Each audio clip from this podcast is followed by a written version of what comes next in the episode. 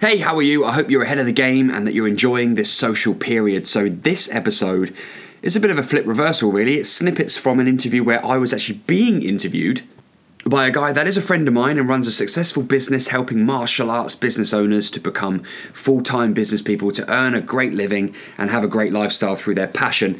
His name is Gordon Bircham. I know him well through a mutual business group that we're a part of.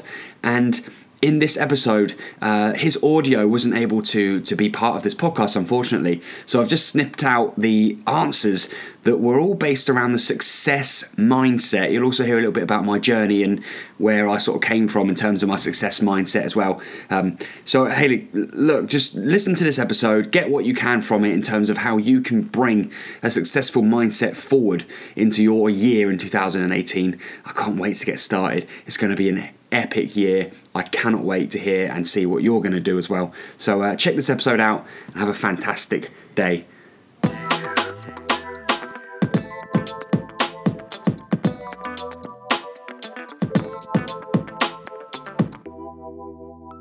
I started out, martial arts was the beginning for me when it comes to the success mindset.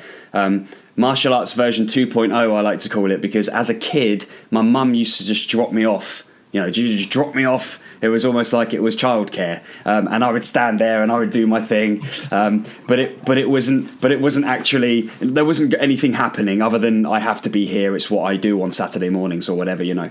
Um, so I, I, actually stopped when I was eleven. Um, taekwondo, this was red belt. Uh, started again at seventeen and it was a whole different ball game. That was a, a, young man going in and picking up from what you know where he'd left off and learning exactly what it is to be successful. About working hard, about having deadlines, about bringing other people into the mix to get the best out of you and them, um, and. Literally the day after my second dan grading, my black belt second dan grading in Taekwondo, I flew to New Zealand. Uh, went out there to check out what was going on. My auntie owned a gym out there. I wanted to go and get a bit of experience. Ended up staying there for a year and a half unexpectedly. Got a work permit.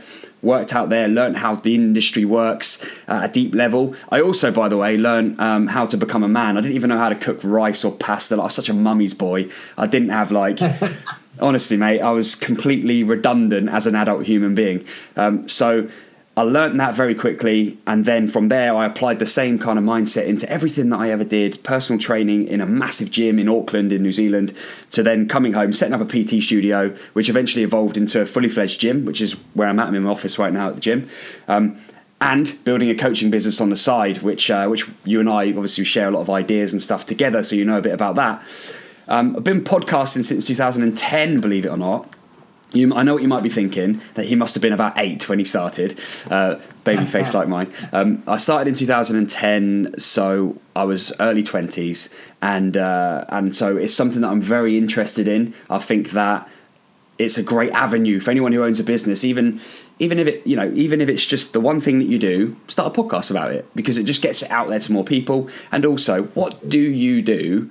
When you're busy and you want to absorb some kind of content, you probably listen to it. So it's a great way of getting out to different people and and and, and helping others to you know, progress their journey. So um, in a very kind of in a very Christmas cracker sized nutshell, that is uh, essentially the background of me the last sort of 10 to 12 years.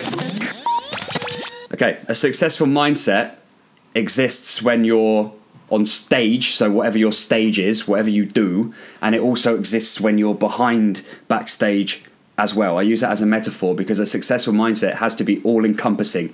It cannot be something you turn on and turn off. You have to be in the same sweet spot in your successful mindset when you're at your shittest lowest point to when you're at your highest most vibrant point. It is a visceral thing that has to be learned.